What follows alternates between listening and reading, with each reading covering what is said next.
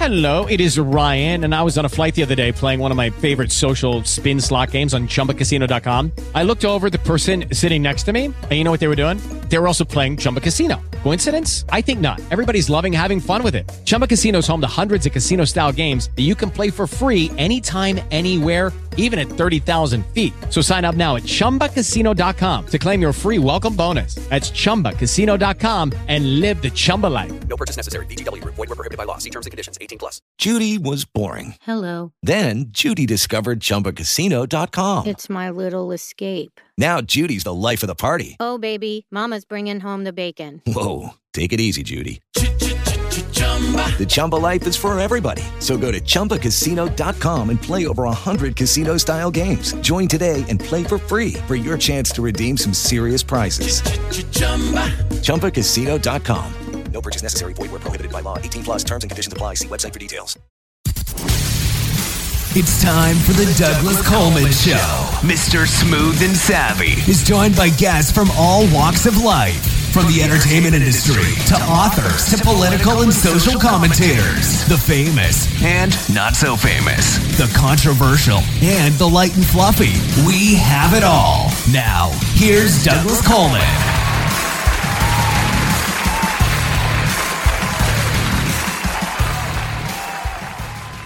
Okay, please welcome to the Douglas Coleman Show, Jim Hepburn. Hi, Jim. How are you? I'm good, Doug. How are you? Doing fine, thank you. Thanks for coming on the show. Are you related to Audrey or uh, Catherine? No, you know, I, I wish I was, but uh, it's uh, no relation of any kind, though. But I often introduce myself that way when I have to spell my name over any kind of phone call. Well, you know, I just thought I'd ask. It would have been a a good conversation starter, but we'll move on to something else. Uh, so you got a book out called Hunted by Fire. It says debut. So this is your first published book? It certainly is, yeah. Okay, why did you decide to write a book? Well, it's well, it's a young adult fantasy book, and it's mostly geared towards young men, and and you know, it's it's so hard to find good fiction out there. I, I found at least when I was when I was a teenager, you know, going through high school and trying to, uh, you know, trying to find good stuff to read and, and occupy yourself with because you blast through all the well-known stuff pretty quick. You blast through Harry Potter and and Percy Jackson and, and Eragon and all that stuff. But uh, you know, and then as I got older, I really wanted to kind of write something that my younger self would have liked, and then hopefully that other young people would really like too, and help fill that gap a little. Seems like it's uh, seems like it's there. Is that what you do? I mean, uh, I would think one book you're going to have to do something else to support yourself, right? Yeah, no, it, it started off as a.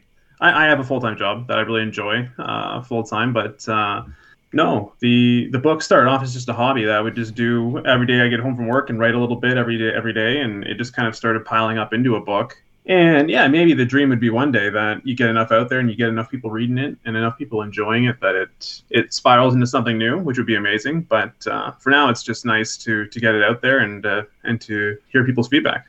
Okay. Well, who who did you read when you were growing up? You said Harry Potter.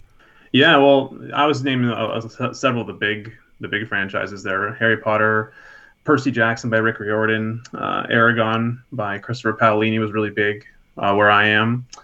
But I would I would read anything and everything. My uh, I, I would go to the library at school. I'd have to find, you know, I'd scour the shelves looking for stuff. You know, Lord of the Rings, The Hobbit, and even other stuff that you just have to take a try on because there's just nothing. I, I had a hard time finding stuff to consume. I guess that uh, that could keep me going and and even my parents they would go to the bookstores all the time and they would scour the bookshelves they'd ask they'd ask the the bookstore attendants you know hey what's good for young what's good for young boys what's good for 11 year olds 12 year olds 13 year olds and so on and and they would take any recommendations they could find i read everything though everything as long as it was fantasy oriented it, it had swords and fantasy and, and horses and stuff like that it was it was up my alley Uh, I want to read something that's on your bio here. It says it's always been his dream to inspire young men and women to pursue STEM projects. What is that? Well, yeah, that's true. So that's that's relate that's related to a bigger, just kind of a bigger idea that I had. You know, it seems like when young kids go through school, and I don't know if this happened to you or not, Doug, when you were back when you were in high school or elementary school there, but you seem to get classified really quick, I would say, as either an arts kid or a science kid, depending on what kind of aptitude you showed for each subject. And I, I was always an arts kid. I, I, I, gra- I was really good at English and, and you know, I guess drama to some extent, but uh, English was my was really was a really good subject for me. And the sciences, so the maths and the, the biologies and the chemistries, you have to really work at those. I find, but there's so much benefit in those subjects that that some kids really gravitate towards. Some kids who, who think really logically and, and, and kind of grasp them really quick. There's but there's lots of great stuff in there that I think arts kids maybe uh, don't necessarily appreciate right off the get go, and they even probably you know they might even classify themselves as just an arts kid really early, and they they think you know maybe going through high school when they're thinking about other things to do after you know afterwards where they're going to go with their life. Oh you know math's too hard for me science is, science is not isn't my thing. They just kind of write it off but there's so much benefit there that can help you in life and that could uh, that could really that could really change your life in a lot of good ways and it just takes practice and it's pra- it takes practice for everybody. Part of the reason why i wrote hunted by fire was to try to help inspire some of those english kids who might really like reading the book to maybe just try to go back to it once more or twice more and and see if they could uh, yeah see if they could try it again and see if they catch anything they didn't hit the first time. Well, it's a two-way kind of a concept because when I grew up, my parents' generation did not encourage me or anyone else for that matter to pursue a career in the arts because in their mind that you can't make a living at it. And it's a very tough road. Now the the tough road part is still there but i think people's attitude has changed a little bit more. And particularly now with internet and with there is a lot more opportunity. Self-publishing books uh, home studios for musicians all that stuff that didn't exist when i was a kid uh, the problem is that with the opportunities, it does give people, I think, a certain false sense of expectation that, oh, well, I can do this now because I can. But it doesn't necessarily mean you're going to make a living doing it. So it's equally still as difficult. It's just eh, there's more starting gates, I guess would be the the analogy Yeah. to use, right? So yeah no I, I totally agree with that. It's uh it- it's much yeah you're right. It's there's much there's many more ways to get involved and it, it is i would agree with you also that it's probably a lot a little bit more encouraged in a sense. There's lots of ways you can go out there i think but there's uh but yeah it's just as hard. And i think there's there's lots of things you got to do to to make yourself successful and, and to build yourself up as an artist. And, and i think a lot of that takes time. And while you're doing that you might as well be trying to find something else you can enjoy that you can actually support yourself with while you're trying to make art on the side until it until maybe it does blow up or, or do something like that right so it uh yeah Well, I think that's the balance, I trick. I think that's the trick because, you know, you can find a job doing anything, but you have to try to find something that is somewhat interesting because I didn't. For 20 years, I worked at a job that paid good money, but I was, I could care less about it. And in mm-hmm. fact, it was so demanding that it stifled my creative ability for 20 years because I couldn't, you know, I sort of had to use my left brain 100% so my right brain shut down. And, mm-hmm. you know, it took me a while to decompress to get back to my creative endeavors. I mean, better late than never, but it would be nice if there was a better balance. You know, people could work at some kind of a job. I just talked to some guy on my show who uh, managed to find a job with the government in the creative arts, which I thought, wow, oh that's a dream job. You know, you get paid with government security of a job, and yet you're working in the arts. And I thought, wow, that's you did well. that's interesting yeah that's what so what does he do Uh, he's a director at Children's Art Foundation, something something. oh okay it's state state government in um, New Jersey, and well, he was just saying that even during the pandemic, they weren't shut down.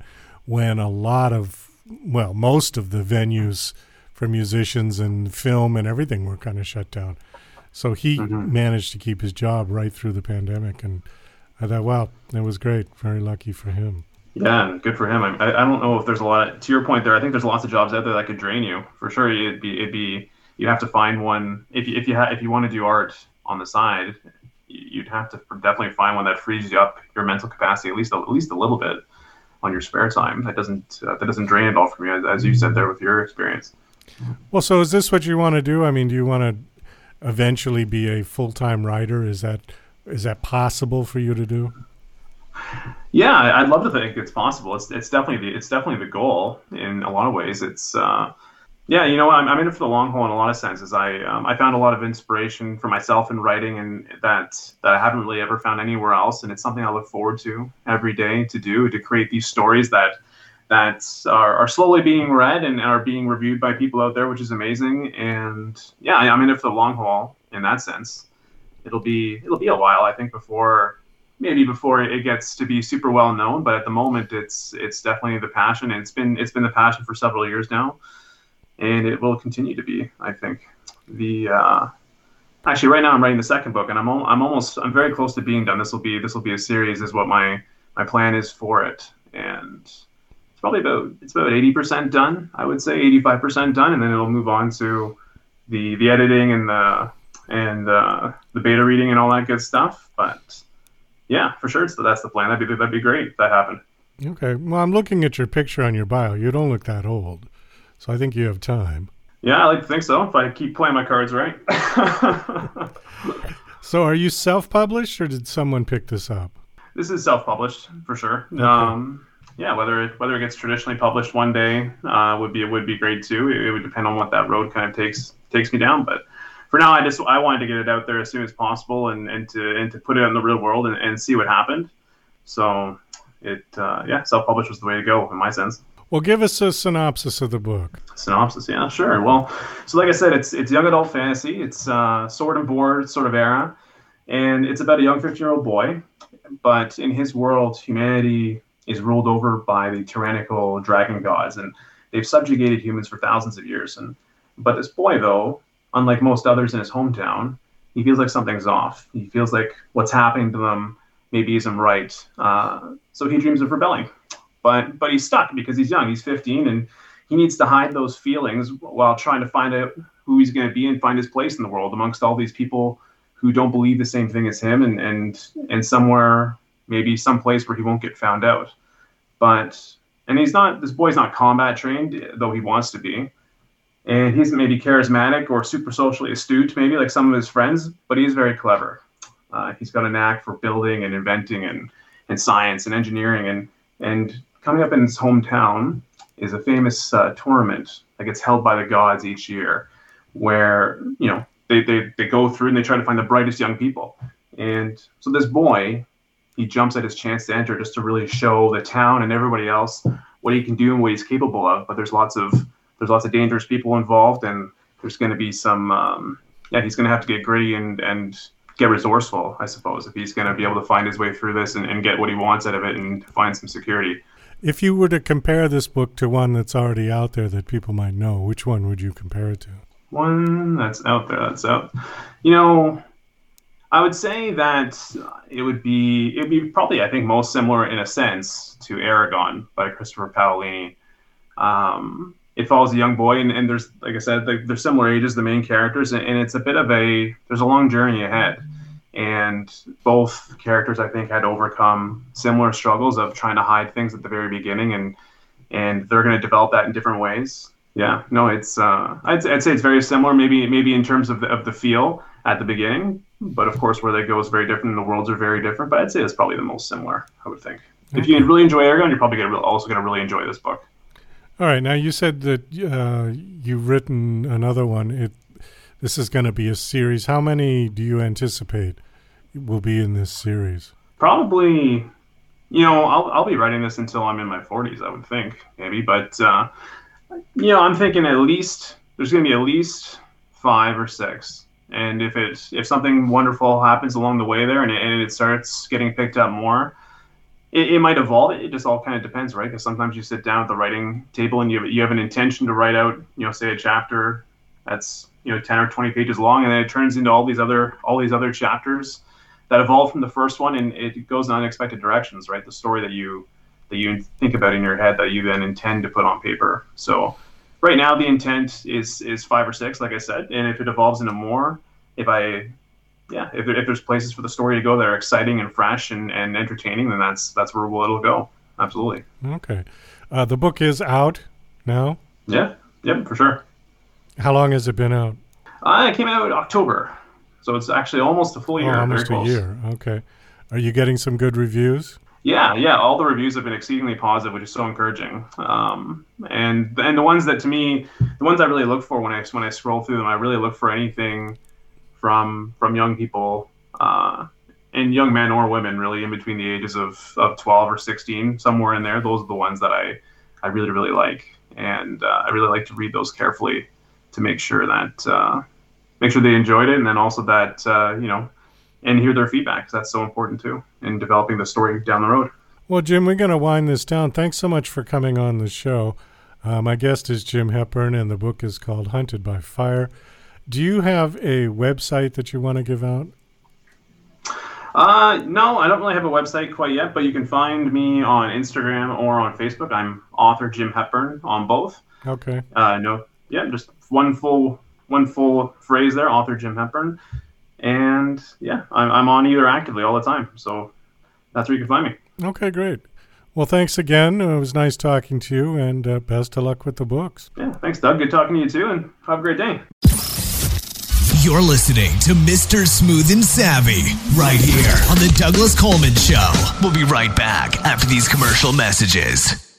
Douglas Coleman's Don't Do a Podcast is a dryly humorous rant about Douglas's pet peeve, the unrelenting torrent of podcasts hitting the web on a constant basis. As technology has put podcasting within the reach of anyone, many wholly unqualified people have taken the plunge. This witty polemic tries to persuade them from broadcasting their drivel using Douglas's brand of sarcastic humor. Now on Amazon, only 99 cents. Are you an independent musician? How would you like to have your songs played on hundreds of radio stations just like the one you're listening to right now? Join MusicSubmit.com and we'll promote your music to radio stations and blogs in your genre. It's free to set up your account, and we guarantee your music will be considered for airplay by radio stations worldwide. Why not sign up today? It's free. MusicSubmit.com. Radio promotion for indie musicians. Hey, hey, this is Ray Powers. Don't touch anything. You've got it right where you need it. Tuned in to The Douglas Coleman Show. You heard me. Okay, please welcome to the Douglas Coleman Show, Dennis Feece. Hi, Dennis. How are you? I'm doing well, Doug. How about you? Doing fine. Thank you. Thank you for coming on the show. Nice to have you here. Oh, it's good to be here. You've got a book out called Love, Pride, and Murder. How many books have you published at this point? This is actually my second novel. Um, the last one was published oh, a few years ago, 10 years ago, something like that. I was still working at that time. I'm retired now from what would be called a ready job, a, ready, uh, a daily job, A regular job, yeah. regular job. Yeah. Actually, as a writer, if you were working something else, uh, we used to call it a real job, as opposed to Yeah, being correct. a writer. Yeah, yeah. Well, why did you decide to start writing? Uh, well, I've been writing all my life. It's not something that is new. I, even in my work, um, you know, my my my real job, uh, I was writing quite a bit. Sometimes for my own amusement. Sometimes, uh, you know, something having to do with the job.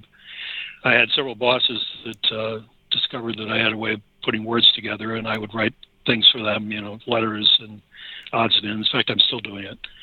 Um, but in terms of writing something creative, creatively, um, again, I've, I've been doing it for quite a while. Not a lot of it has been published, some, some poetry, but uh, as far as writing fiction, uh, that's that's been just within you know the last few years. Actually, this particular novel was a pandemic creation, so it was living through the pandemic. You're you're tasked with doing things that you might not have done before because you didn't really have the time for it, and that was certainly the case with me. Well, I think that was the case with a lot of people because uh, during the pandemic we were really busy at this show, and we created a new show. Right? Yeah, that uh, sort of featured authors because people were locked in and they got around to writing that book they've been meaning to write. And uh, Exactly. there was a sort of pandemic of new authors on the scene over the last three years. You're saying it's viral in some way. Well, it was, yeah. I mean, uh, your choices are kind of limited to what you can do when you, you can't leave the house. And writing Yeah, seems to be uh, something that was a good occupier for people. Well, uh, why don't you tell us a little bit about this book? Okay.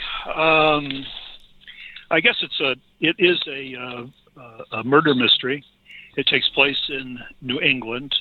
Uh, the the telling of the story it's first person, so the telling of the story is by the central character, a guy by the name of Thomas Stone, and he's a um, he works out of Concord, New Hampshire is where he grew up, where he's lived most of his life, but he's had a life outside of New Hampshire. He was in the military and got involved in some interesting sorts of things that come out during the book. A lot of it is secretive, uh, but it helps him during his uh, investigations. Because he lives in Concord, he gets involved in a lot of a lot of state government issues. Uh, he has a good friend who uh, they grew up together, who was um, an attorney, is an attorney. Uh, so they sort of play off of each other in in, in their uh, both of their pursuits. But uh, the story itself takes place because of the uh, a- young lady comes to his office looking for some help. Uh, she had a a fiance who died in an automobile accident, seemingly in, in the northern part of the state in a on a snowy uh, night. But she doesn't believe it really was um, a, an accident. She believes that it was something else. There was something else going on, and she can't get any support from the police department. She can't get, can't get any sort from uh, support from the family in pursuing it. So she comes to a private investigator, sort of out of desperation, and uh, that's where the story begins. It follows uh, without giving too much away, it, it follows the path of a lot of mysteries, I suppose, although it is somewhat different because it doesn't fall into the, the cozy mystery kind of category, and it also doesn't fall into the, you know, sort of the Los Angeles uh, alcoholic uh, private investigator of yesteryear, and there's a lot of that that's out there. This guy is somewhere in between that. Uh, he enjoys wine, you know, not in excess. Uh, the story has some of the elements of a cozy mystery, but it really doesn't end that way. So I think it's unique, and I think that's part of the part of the charm and the appeal of the novel. Was any of this uh, sort of inspired from real life events that you may have had? That that question has been asked before, and um, I'm, you know, without being too, you know, to try. It, it, as far as the, the special ops piece of it, if you haven't read it, then you're not really, you don't really know what I'm talking about. But that's one of the questions that people who've read it ask me, and that part of it is is fantasy. It's just uh, it's just fiction. Um, some of the other stuff, you know, in, in my life, a lot of the people that you'll find in the novel uh, were inspired by people that I've I have known or met. Not in the sense that it's a copy of them. It's it's simply that uh, some of the ways they did things, you know, were are sometimes reflected in the characters. And then in my own case, I was a uh, an operations manager in in some fairly large companies, from uh, you know sort of entry level uh, up to a vice president of operations at one point. And so the way I managed operations uh, tends to be reflected a little bit in the book as well. So yeah, to answer your question, some of it is comes out of real life. So perhaps they were like composite characters. Yeah, yeah, yeah, yeah. That's exactly what it was. Okay. Yeah, we don't want to give too much away of the book. We want people to buy it after all. and enjoy it. Enjoy it. Yeah. Well, let's go back to your other book. Uh, your other book was called Journal of a Little Soul. Is that correct? That was yeah, that was the name of it. It was more more of a personal kind of journey. It wasn't a mystery, certainly. Um, it came about as a result of uh, some things in my life that were happening. That uh, you know, it, I, I started out writing it just just as self reflection, and then I decided that I'd, I'd turn it into fiction. The people that have read it and enjoyed it have um, have said that it was you know it was well done. And in some cases, I had one one uh, woman that told me that she really it really helped her because some of the things that I was describing had been you know had happened in her life, and it, it really helped her to get through some of the issues that she was dealing with. So it is uh, it is it's more of a romance, I guess, if you had to put a label on it. Um, it's not like Nicholas Sparks or anything that's quite that intense, but but it has a, has a very personal feel. It also has a spiritual component. So very different from this murder mystery. After you wrote your first book, what was your road about publishing? Did you self-publish? No, I, the the first book was published by an outfit that went bankrupt. maybe maybe that says something. I don't know. uh, but um, but no, that it was covered. The cost of it was covered by the publisher. The first one. The second one was what's called a hybrid. So it, there was there was some some monies that were involved on my side and some monies on the publisher's side, and so it was like a combined effort. It's really tough for a, an unknown author, comparatively unknown author, to get published uh, in in the the way publishing is today. There used to be expenses for the large publishing houses that would uh, that were set aside for you know finding new talent and and uh, helping new talent to get started. That is long gone. There's no such thing. Um, not that I'm aware of, anyway. I couldn't tap into anything like that. So, you know, I, I struggled for about a year to find someone to publish uh, Love, Pride, and Murder, and I found uh, a publisher, Covenant, that worked with me, and and I think they did a great job together. So I'm I'm satisfied with it as it is. Well, you're right about publishing. I mean, the whole landscape has changed dramatically, and the traditional publishers were always difficult to get into. But you're right they used to take a chance with unknown authors sometimes. Now yeah. you've got to have a track record before they'll even look at you and probably need an agent.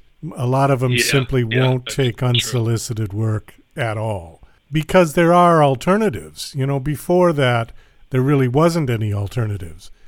There was no such thing as self publishing or even hybrid publishing. That's, Those are all fairly new new inventions, inventions of the internet, I think.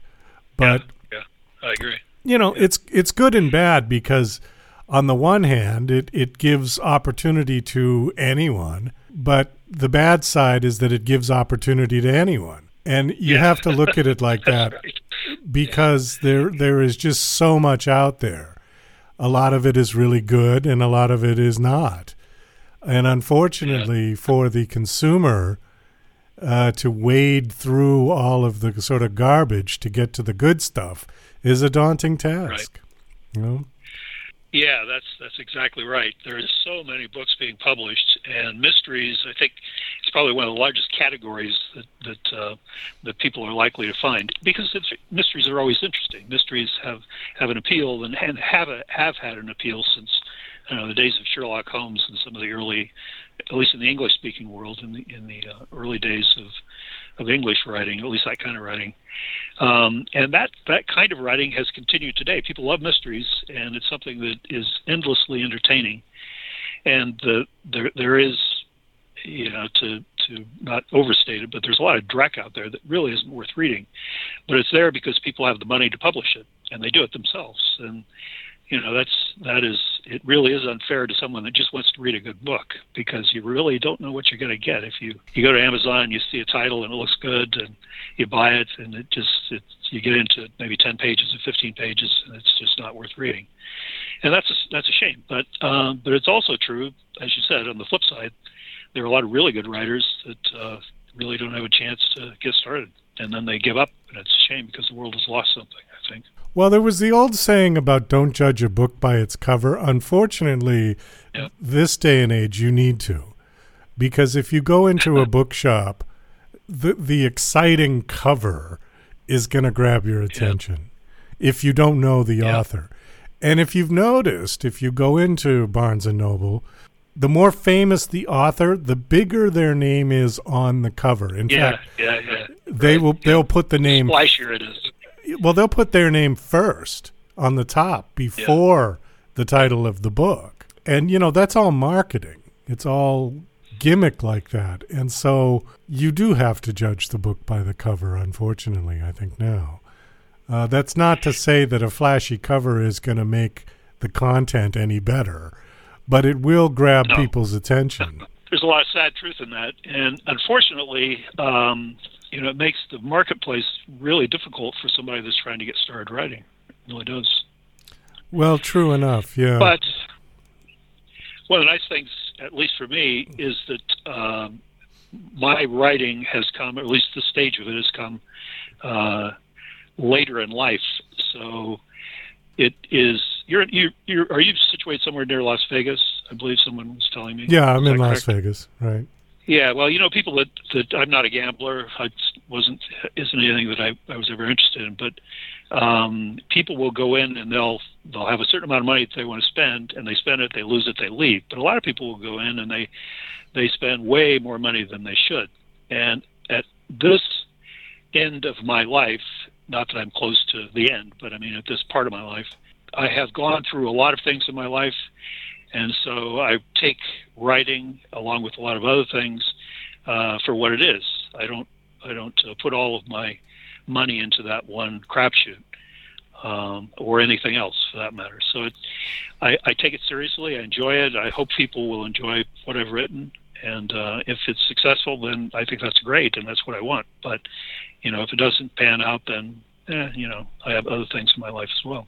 Well, I think that's the right attitude. Uh, I don't gamble either, but I'll tell you, if you want to see a sad sight, go into any of the local casinos, not the ones on the strip, because they're really for tourists, but people who live in Las Vegas will go to the ones outside off the strip, the smaller ones. Uh, but go in there like on the second of the month, and you will see all of these senior citizens in there gambling away their social security money. And it's really very sad. It, it is just pathetically sad. Yeah, I'm sure it is.